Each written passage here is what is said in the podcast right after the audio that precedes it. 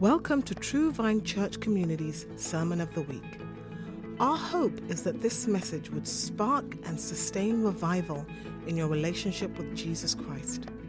For more information about this podcast and other ways to connect with True Vine, visit us at blessphiladelphia.com.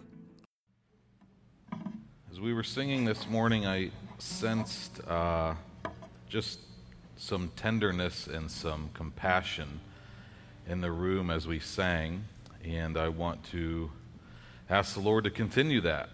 So, Jesus, yeah, in a time where it has been very easy for us to get riled up, and in many ways, legitimately, um, I ask that you would also help us to be tender and compassionate, uh, to be just as sensitive to what's on your heart as we are to what's on our heart, our hearts. I ask, Lord, that you would give us the ability to give clear attention to you and to try to get your heart on what's going on uh, in the world right now so that we can share your heart with others. And I pray that in your name. Amen. All right. Good morning. Want to welcome you uh, to True Vine, whether you're here in person or watching us online. As we acknowledged earlier in the service, it is Father's Day. So, really quickly, uh, I just want to say Happy Father's Day to my dad. Since we've been streaming these uh, services online, he's watched pretty faithfully. I think he might have better attendance than some of you. So, uh, happy Father's Day, Dad. Love you. He watches from North Carolina. And, uh, all right. And I'll take his beef jerky uh, on the way out. Okay. so, we're going to take a little break this morning from our series uh, on the church in Ephesus and our series through First Timothy to just, I feel like as a church, maybe as a nation, we need to take a deep breath we need to slow down and reflect. Uh, I, I wish that there was a mechanism in play in our culture or in our society where we could, when necessary, call for a like national day of mourning or grieving. Uh, this week, I think, hasn't every week since about four week, four months ago been a crazy week? This week, I was just, felt like I was going back and forth like a tennis ball between hope and despair. I either was incredibly hopeful for what Jesus was going to do, or I was on the verge of tears. I mean, I think at any given point this week, I probably could have cried if I'd have let myself just break down. Um, so, I don't know, does anyone else feel that way? Like you could just cry at any moment? Um, this is not the time in our nation. I'm, I'm just going to talk specifically about the United States right now, although I recognize that there are things going on all over the world.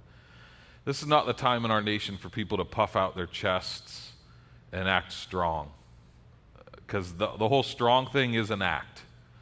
Uh, this, is, this is a time for humility and reflection and soul searching. And uh, I think it's a time for returning to God. Um, I thought that the coronavirus was enough to cause people to return to God. Apparently, we need more to get our attention.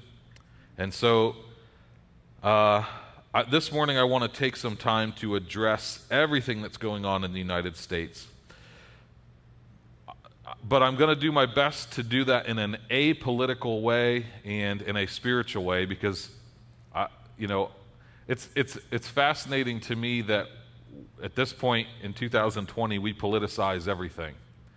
I mean, the coronavirus somehow got political. Wearing a mask is political. What happened to George Floyd is political. And uh, it's a, so if you can politicize everything, then I'm going to go ahead and spiritualize everything.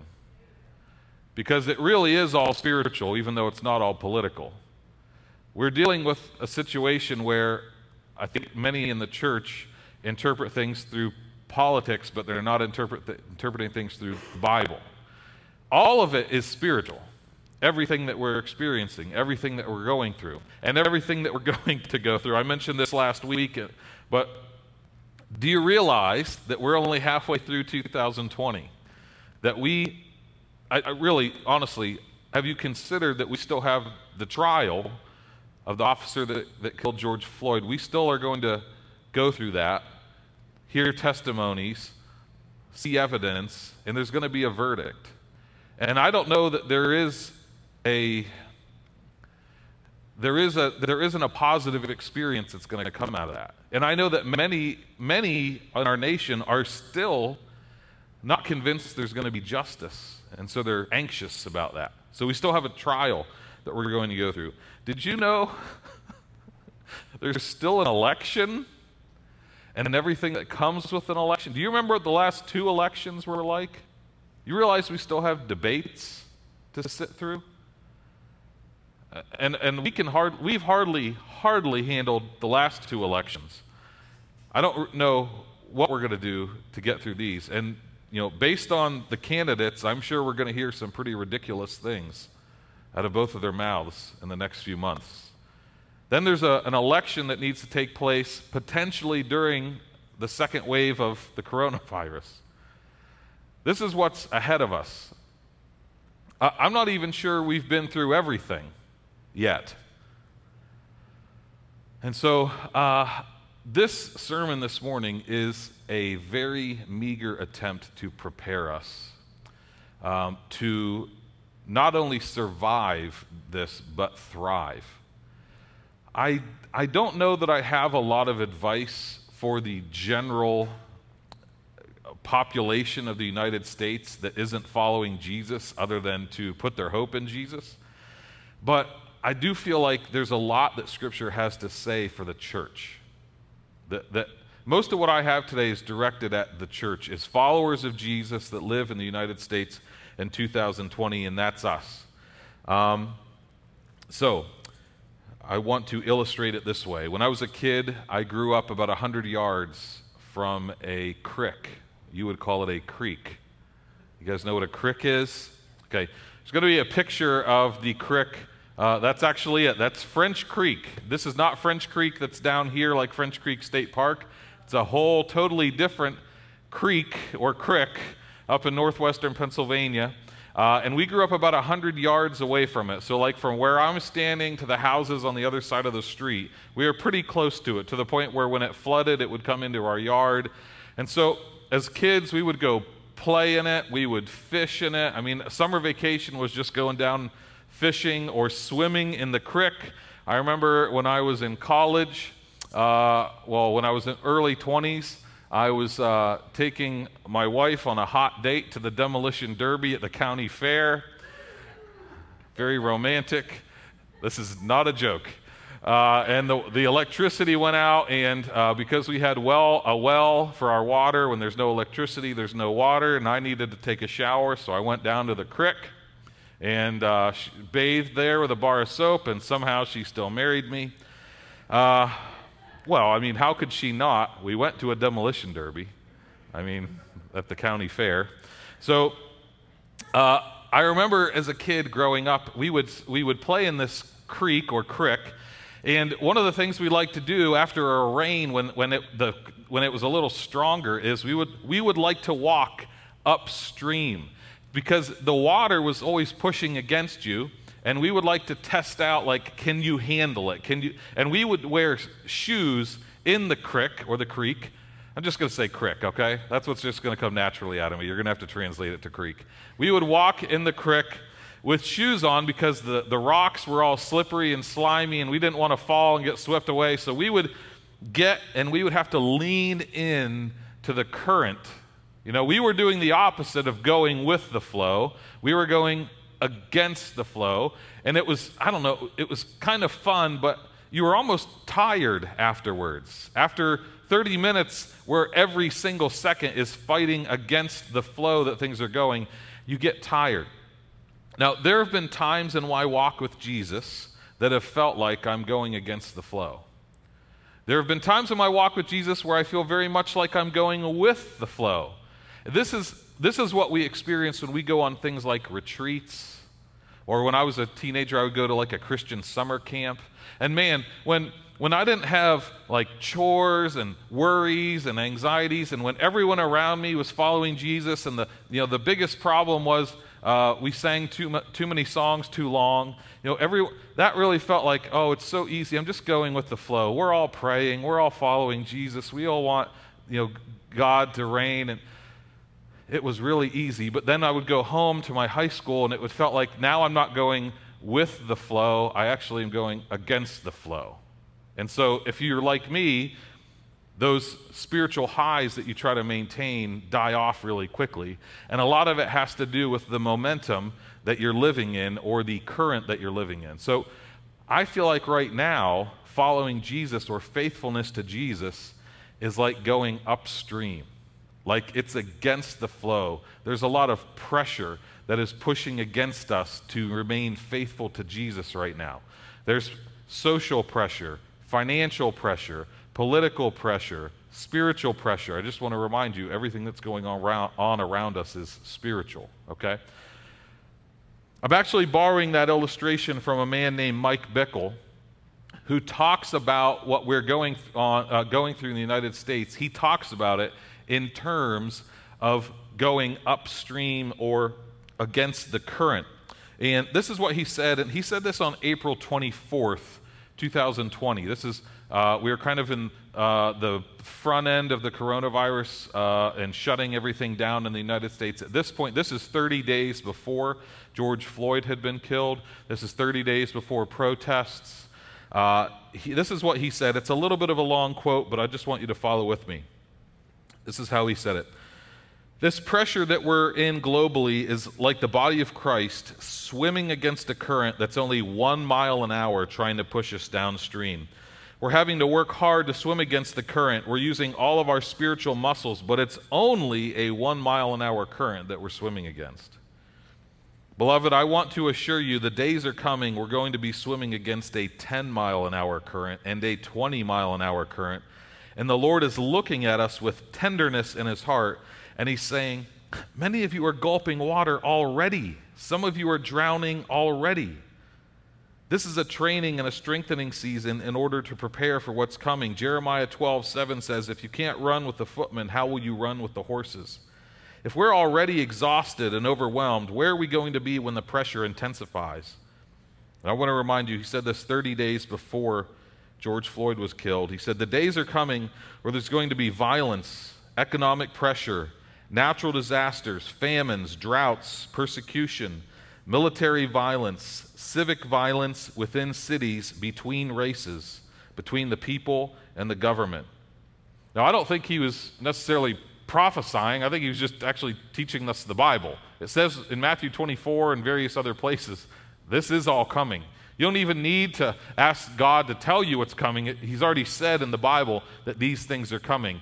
Uh, tribulations and trials and natural disasters and political upheavals and nations against nations. And the word for nation is actually ethnicity. So, ethnicity against ethnicity. These things are coming. These are actually signs. And so, this is the point that Mike Bickle's making, and it's the point that I want to make today. If we can't handle what has already come, what is the next six months going to look like? And what I want to address today is how we can strengthen ourselves in the Lord to not only survive, but thrive through the rest of 2020. Does that make sense? I mean, because listen, what has happened has been a lot, but it's one mile an hour compared to what's coming, I believe. And uh, I think many of us do feel like we are drowning already. And, I'm, and I want to, this is my attempt to strengthen us and prepare us so that we don't get swept away with the current. Uh, or the way I would say that if I'm thinking about spiritual warfare is deceived. So I want to look at, uh, I want to compare and contrast three ideas throughout the Bible uh, that are going to help us to understand how we can stay faithful. I'm going to start in the book of Genesis and I'm going to end in the book of Revelation, so get comfortable. Just kidding. Well, I am starting in Genesis and ending in Revelation, but I'm going to skip most of what's in between. But it is helpful. It is helpful for us, though, in a, in a moment like this, we do need to take a step back and get the big picture, right?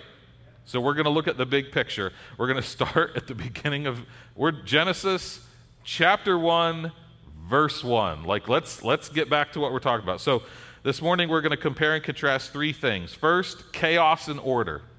We're going to compare and contrast chaos and order, get a biblical view of chaos and order. Secondly, we're going to compare and contrast zealots and sellouts. Zealots and sellouts. And then thirdly, we're going to compare and contrast overcomers and the overwhelmed, or overcoming and being overwhelmed. So in Genesis chapter 1, if you want to go there in your Bible, should be toward the front. Genesis chapter 1, verses 1 through 5, these will be on the screen for you as well. In the beginning, God created the heavens and the earth. The earth was formless and void. Let me stop right there.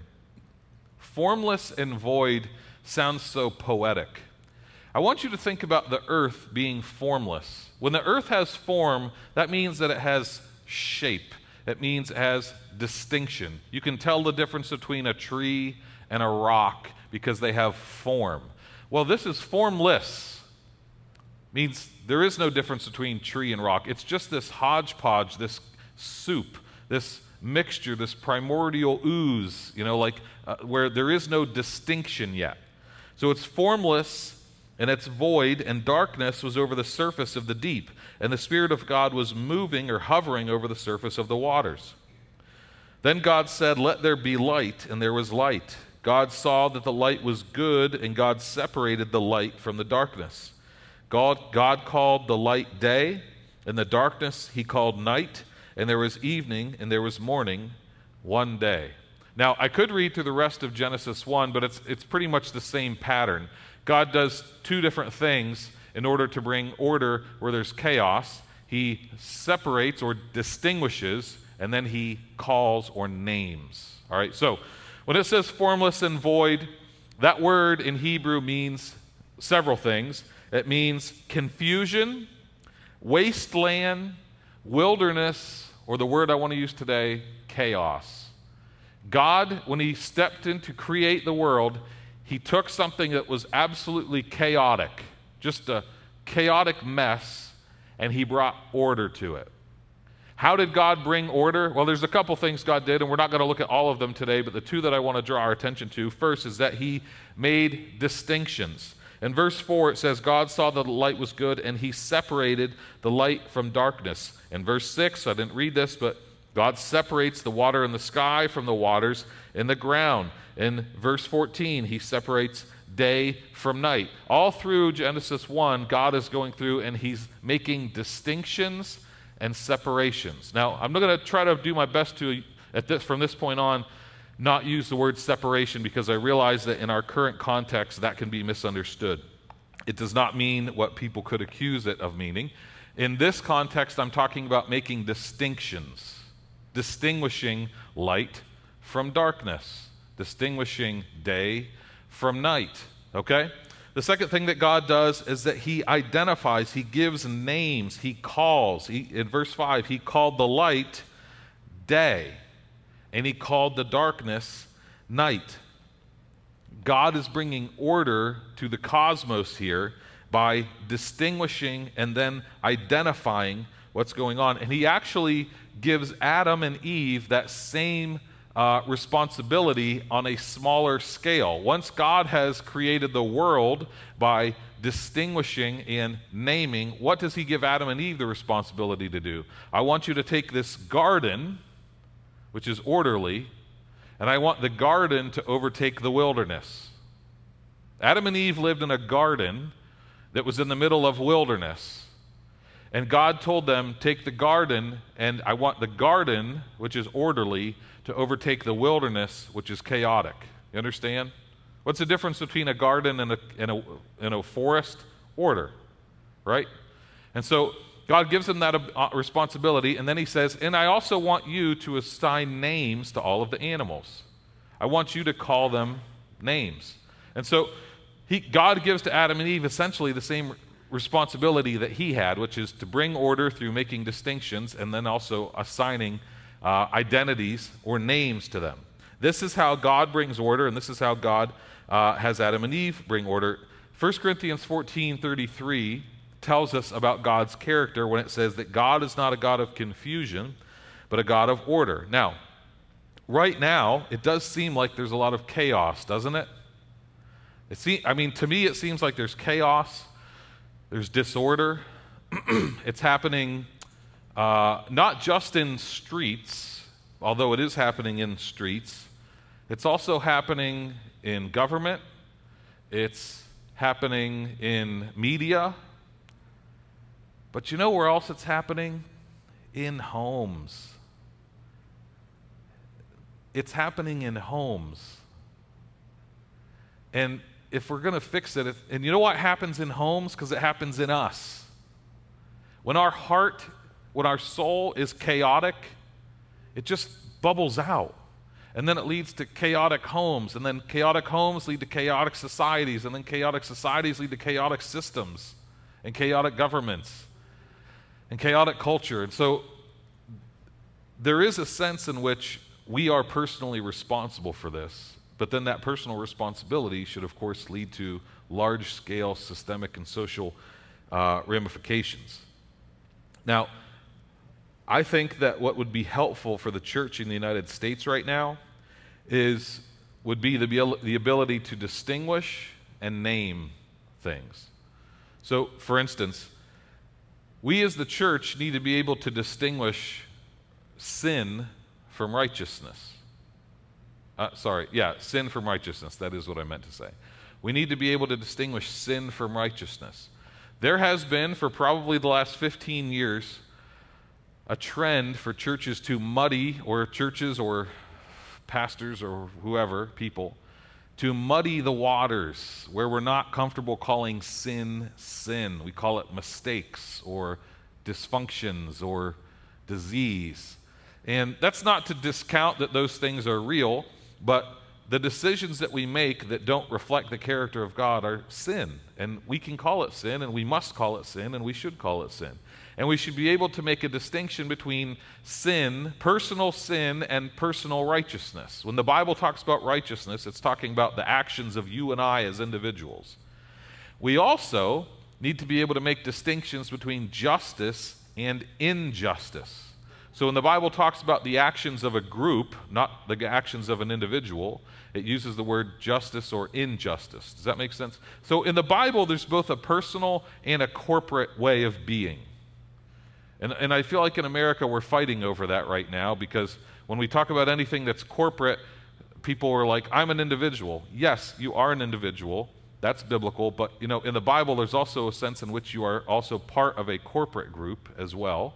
And so uh, these are both things. And we need to be able to make that distinction and call things as they are. We need to be able to distinguish between biblical Christianity and what I would call American civil religion.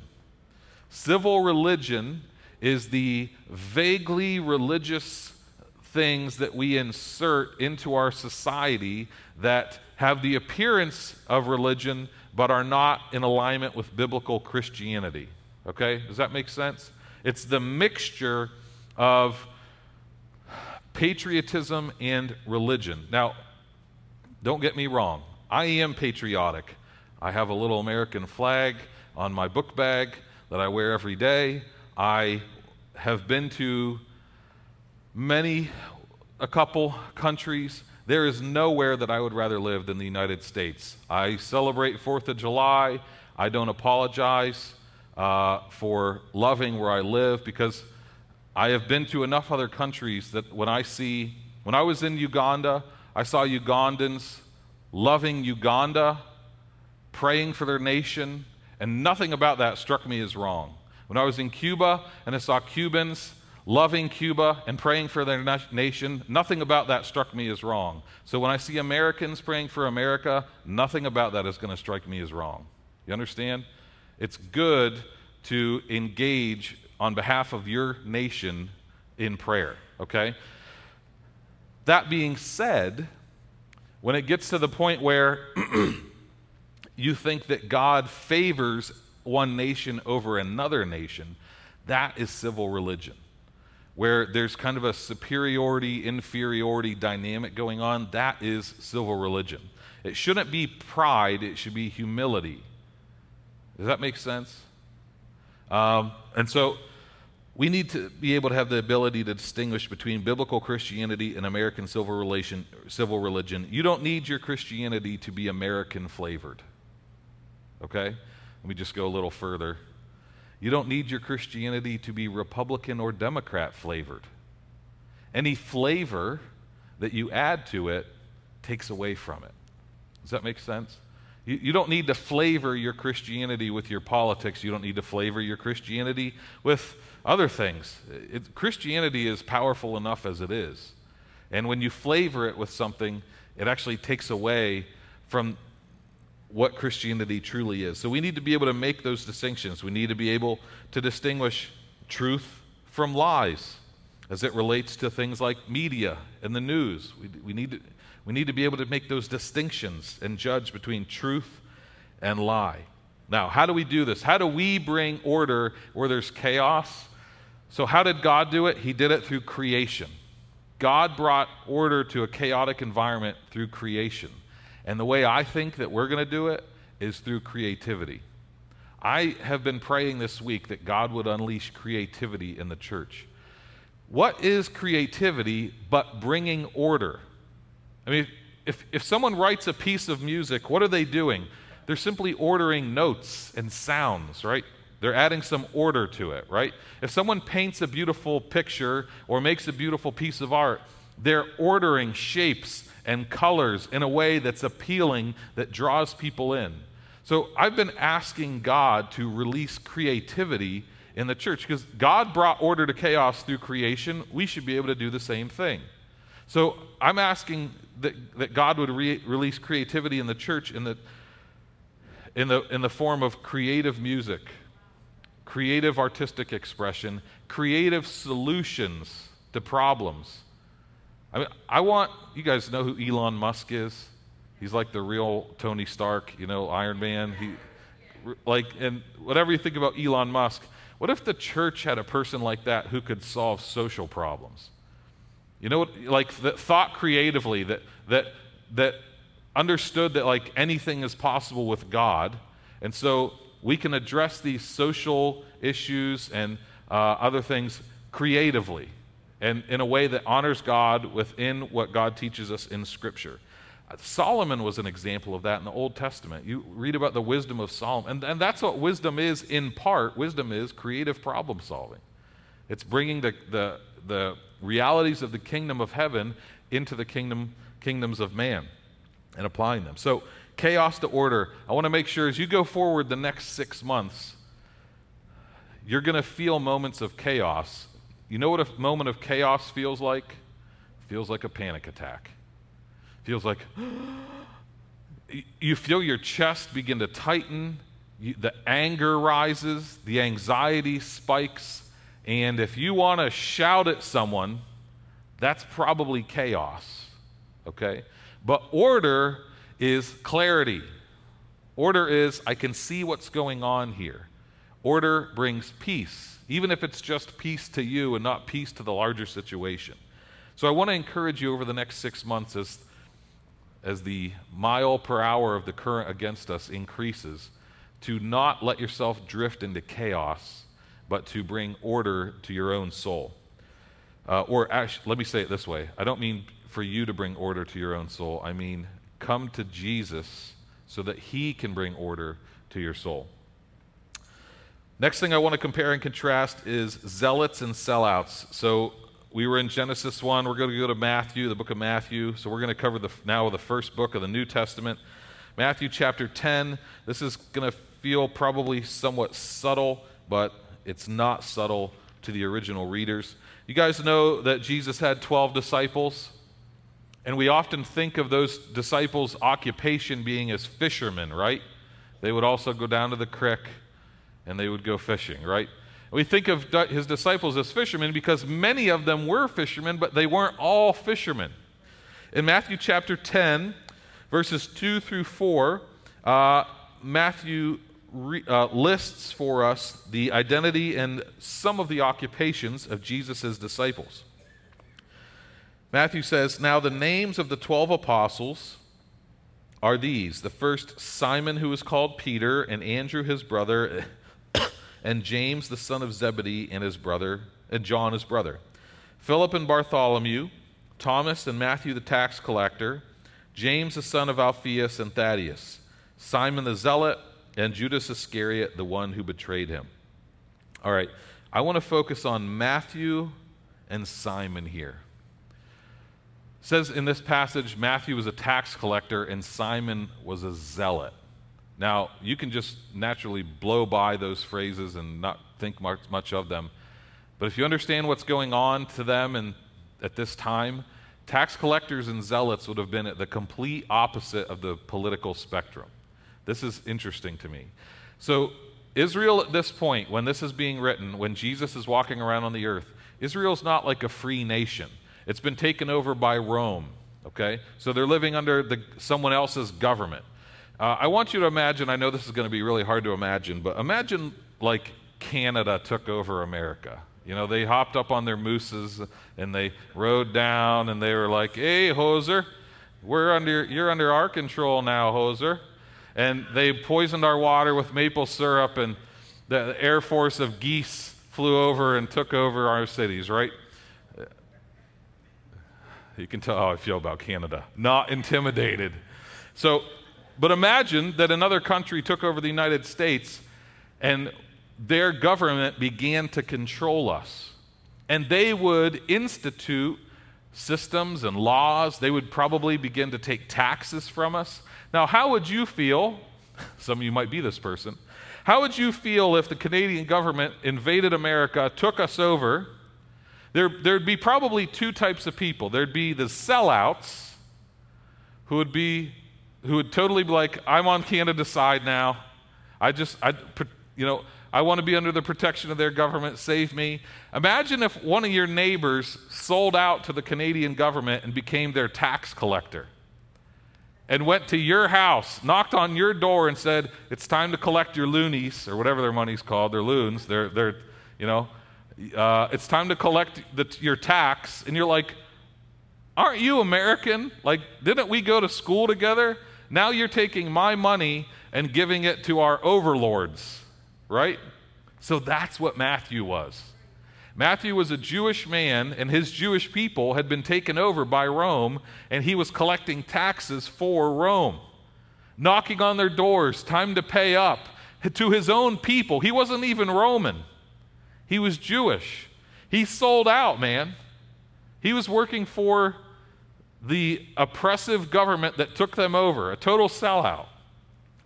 You know, you know the other group of people we'd have if Canada took us over? There would be the freedom fighters the zealots, the militia people, you know, the ones that are planning some sort of violent government overthrow, who are, they're going to take those geese out and they're going to take those mooses out and they're going to make sure that we teach Canada a lesson, right?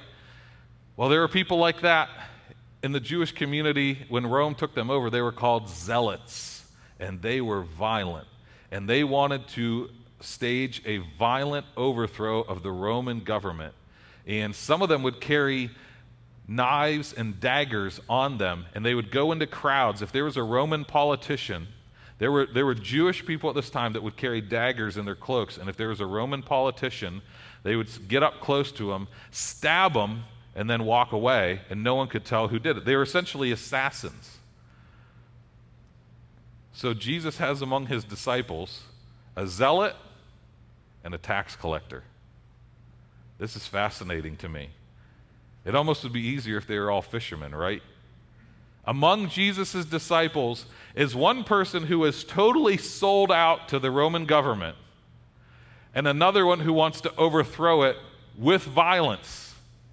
And both of them are Jesus' disciples. Now, please don't try to force this into some mold where, oh, well, one of them's clearly a Democrat, one of them's clearly a Republican. That is not the line that they fell on, okay? Democrat, Republican was not a thing for them, okay? So please don't try to force it into that mold.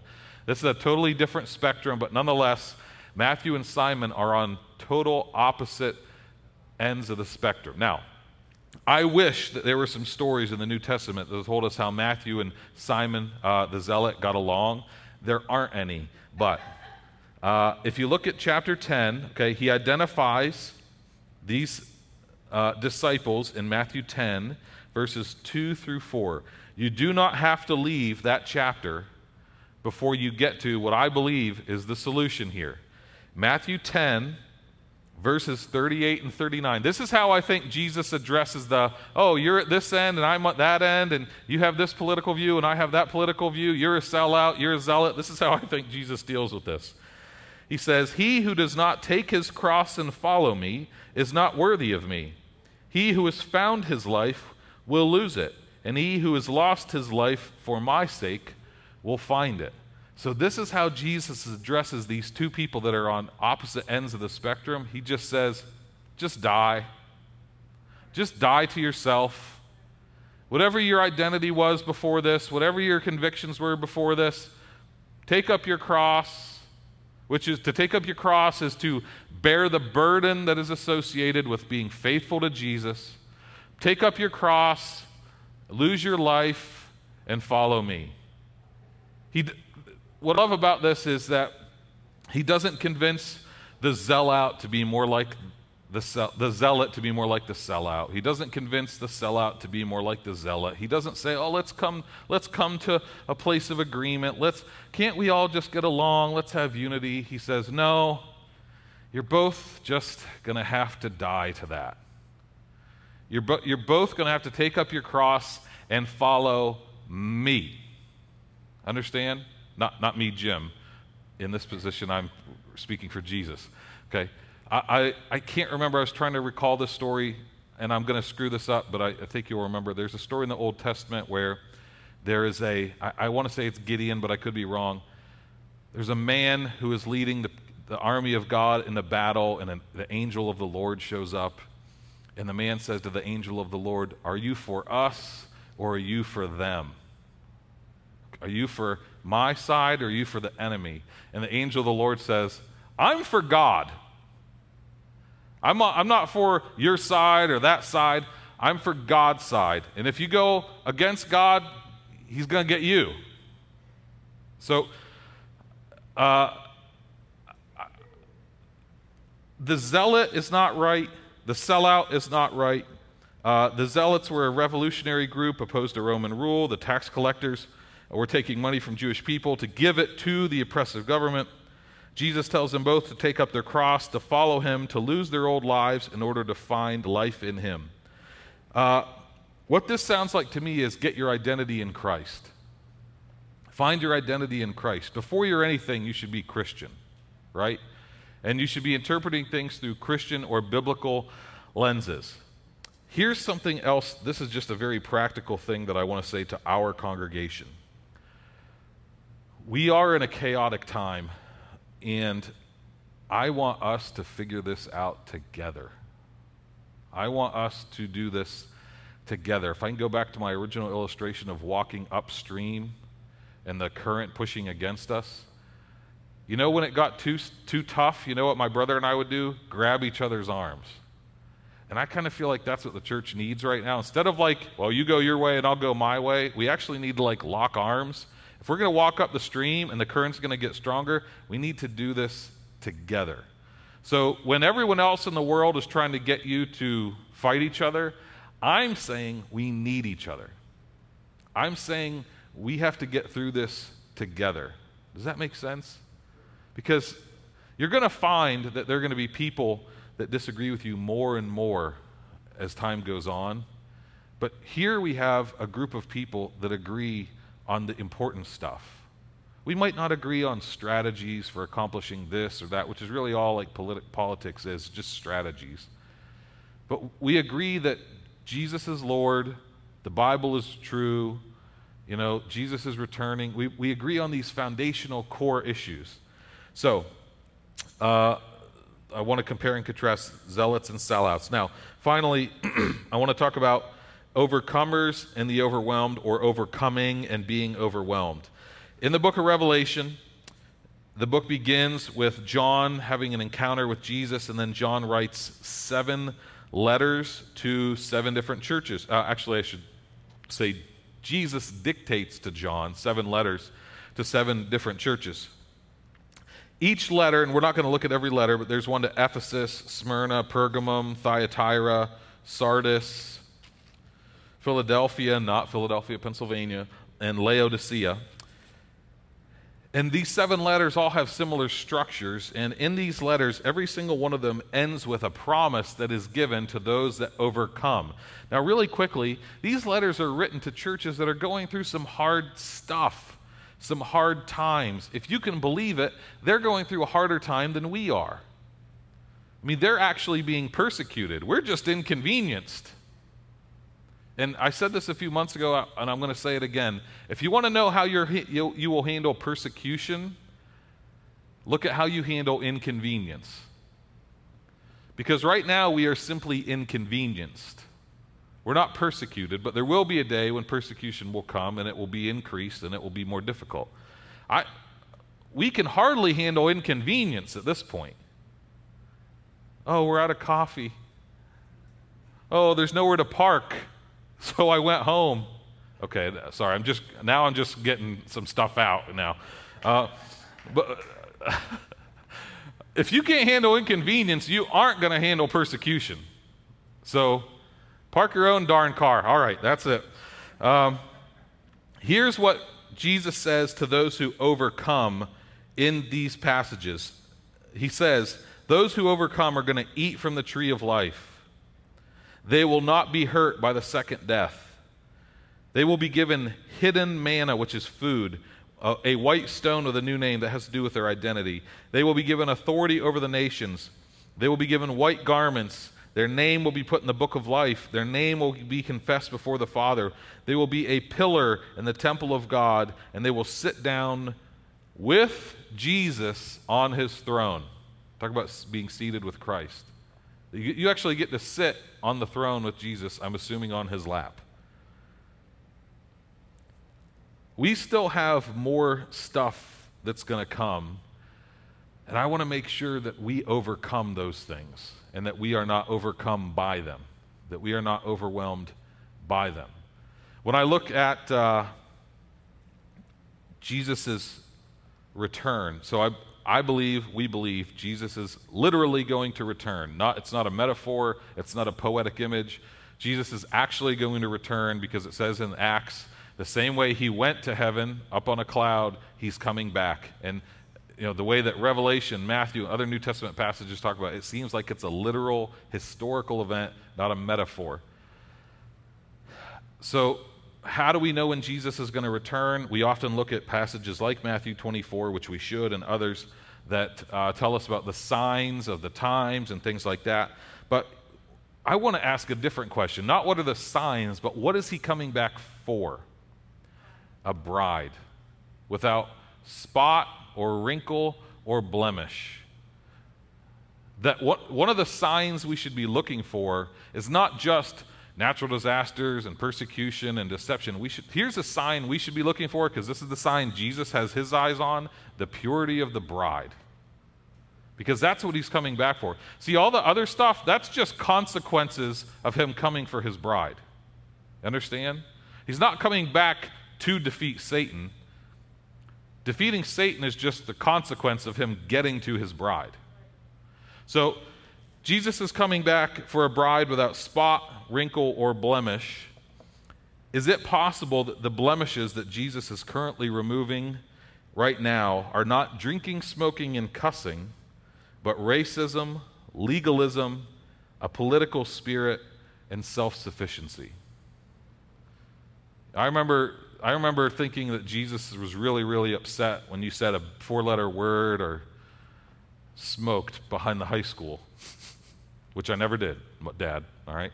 But I, I remember thinking those were like the worst sins. And man, we have let some other sins just slip below the radar, haven't we? Self sufficiency, racism, legalism, elitism. We've just, oh man, if, if only those that discipled me when I was younger had hit on those things instead of rock music and, and, and you know, things like that. I'm going to paraphrase one of my favorite preachers. When I was hearing about the, when I was learning the Bible for the first time, I feel like the story of David and Goliath came up all the time. You know, like, oh, David's fighting this giant, this nine and a half foot tall giant. You, you're going to do it, and you're going to listen. I have not come across a nine and a half foot tall man who is threatening my family yet. It just hasn't happened. We never got the story about David and Bathsheba. You know what's more relevant to most people? The story of David and Bathsheba, not David and Goliath.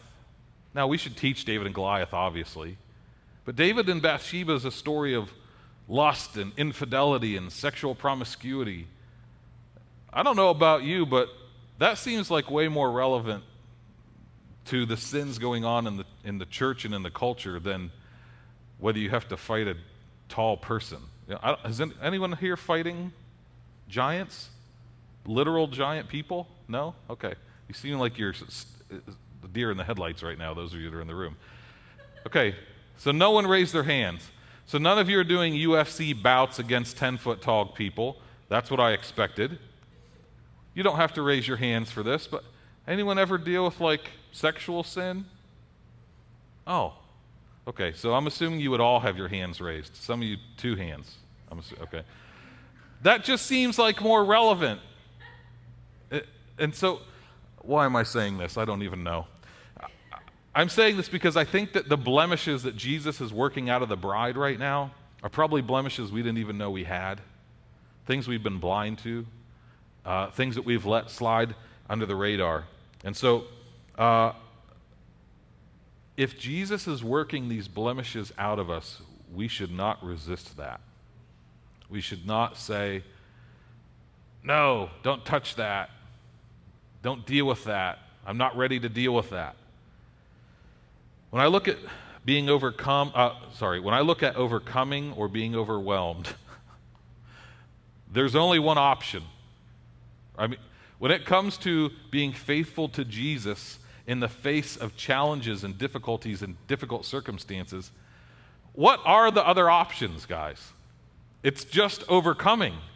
It's, it's either overcome or, I guess, turn your back on Jesus. I, I don't see a third option. And so when I look at overcoming, I think it's worth it because it's the only option. I mean, this is what Jesus is worth at this point. He's worth our discomfort. He's worth our inconvenience. He's worth even facing persecution. He's worth these challenges that we face. Uh, this is the last thing I'll say as it relates to this before I just share some practical things. When we're dealing with the stuff that's going on around us right now, it's really important for us to not be reactionary, but to be visionary. I'm not trying to sound like a motivational speaker right now. I just, I just, really think this is one of the things God is saying to the church right now is um, reacting to stuff if you don't know what the end game is isn't helpful. I understand being reactionary. I mean, I mean, if one of my kids falls down the stairs and says their arm is broken, I don't say, let's not be reactionary. No, I get them to the hospital immediately, right? I react to that. So I, there is a time for reacting. I get that. But if I don't know what the end game is, my reactions may not be productive. So when we're dealing with political issues, social issues, we have to actually have a vision for what God wants the earth to look like. Like, what would it look like if the kingdom of heaven came onto earth the way Jesus taught us to pray in the Lord's Prayer? What would that look like? That's the vision that we're supposed to have. If we're driven by things like guilt or revenge, those are reactions that are not visionary. Does that make sense? Guilt, if you're driven by guilt, you're just gonna, you're going to do just enough to alleviate your guilt, right? It, and it actually is more about you feeling better than actually solving a problem. If you're driven by revenge, that's the same thing. It's just about you feeling better than solving a problem. If you're, if you're driven by anxiety or fear, it, it all becomes about alleviating your uncomfortable feelings, right?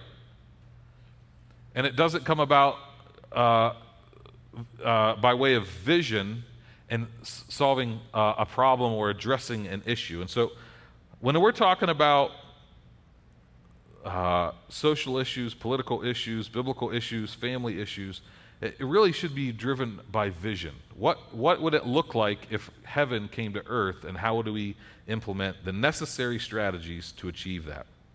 Now, uh, I, I don't believe it's, it's going to get perfect.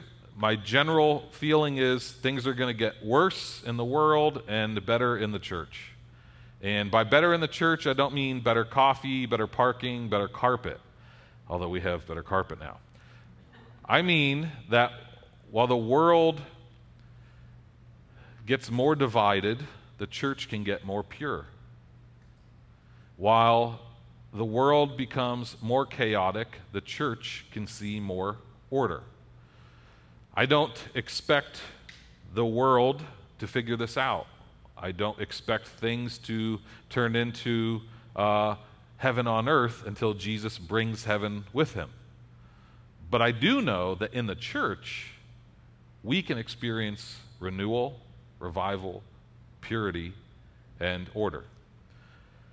This week, I want to dedicate more time to this because I think this topic is bigger than I can handle on a Sunday morning. So, this week, I'm going to do a couple things, and I want to invite you to participate.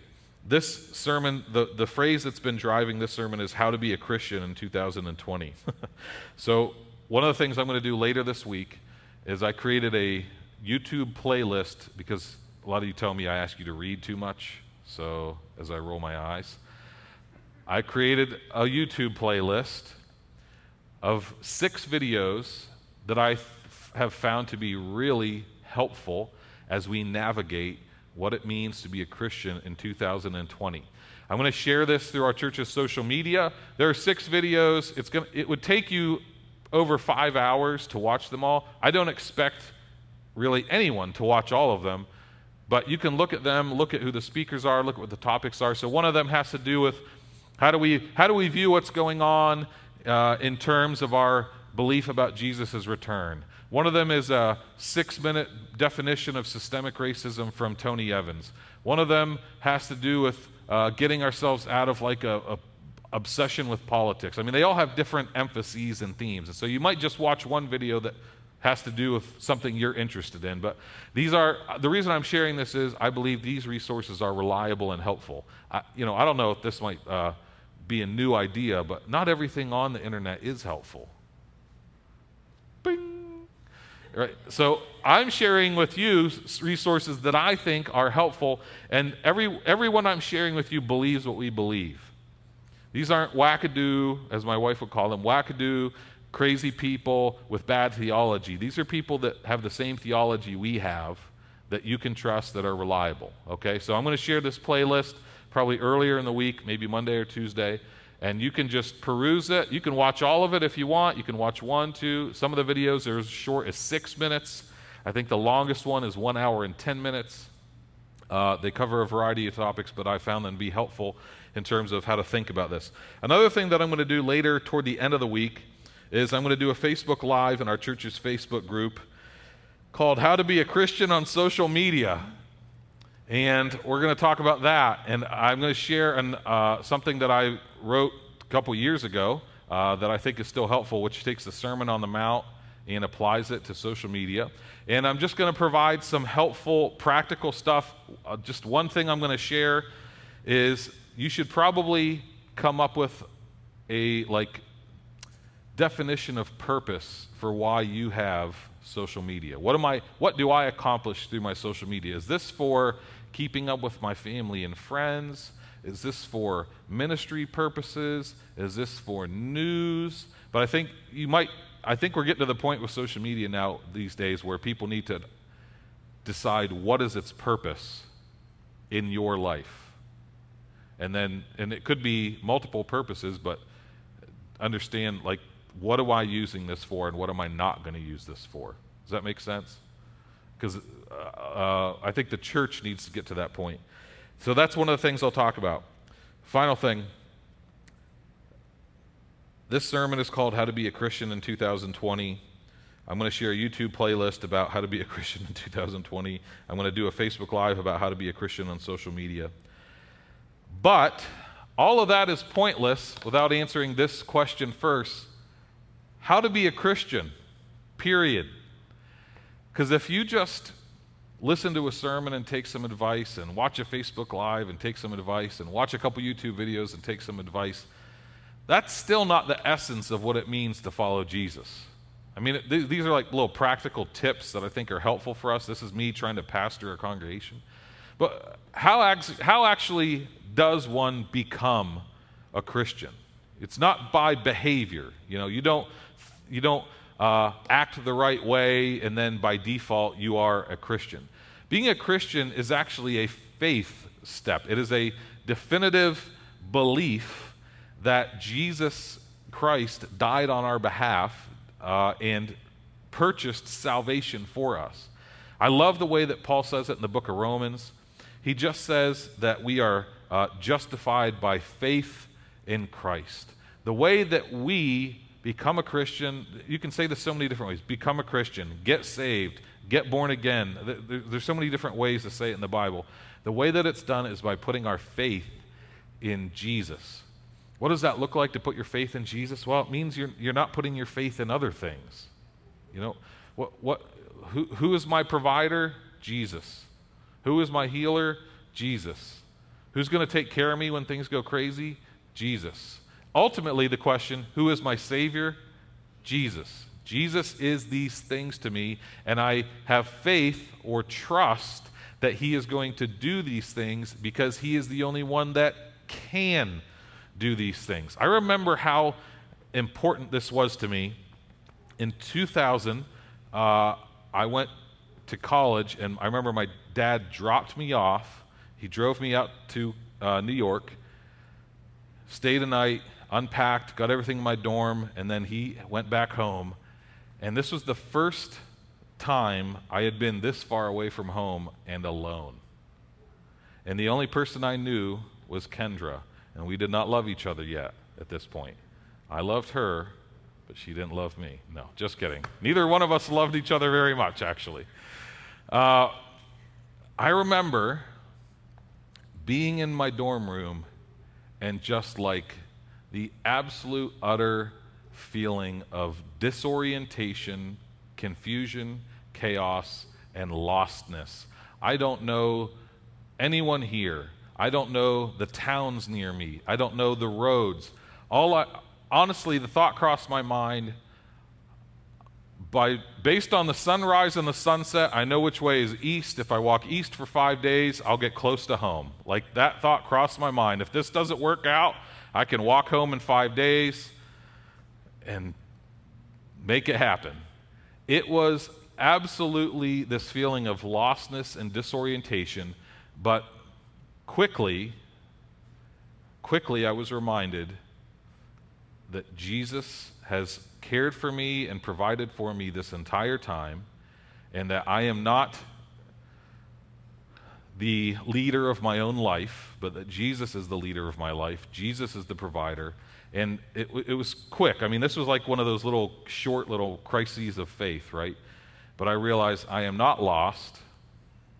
I am found. And it was, it was my faith in Jesus that helped me reorient who I was, where I was, and what I was doing in a moment where I felt absolutely lost and out of place. And so, um, if you feel disoriented right now, if like what's going on in the world makes you feel disoriented, lost, turned around, and upside down, faith in Jesus is the thing that establishes you, roots you, stabilizes you.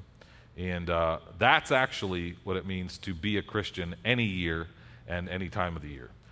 I want to pray for us and uh, let you guys go home and celebrate Father's Day, which is the most important day of the year.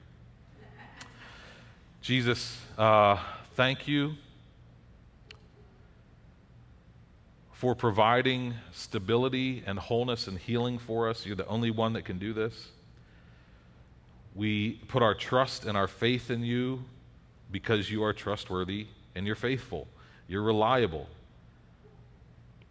I ask God that That in a time that feels like swirling and chaos around us, that you would have the church be a pillar of truth. That, that is our role and our identity, that we would be a pillar of truth, Jesus.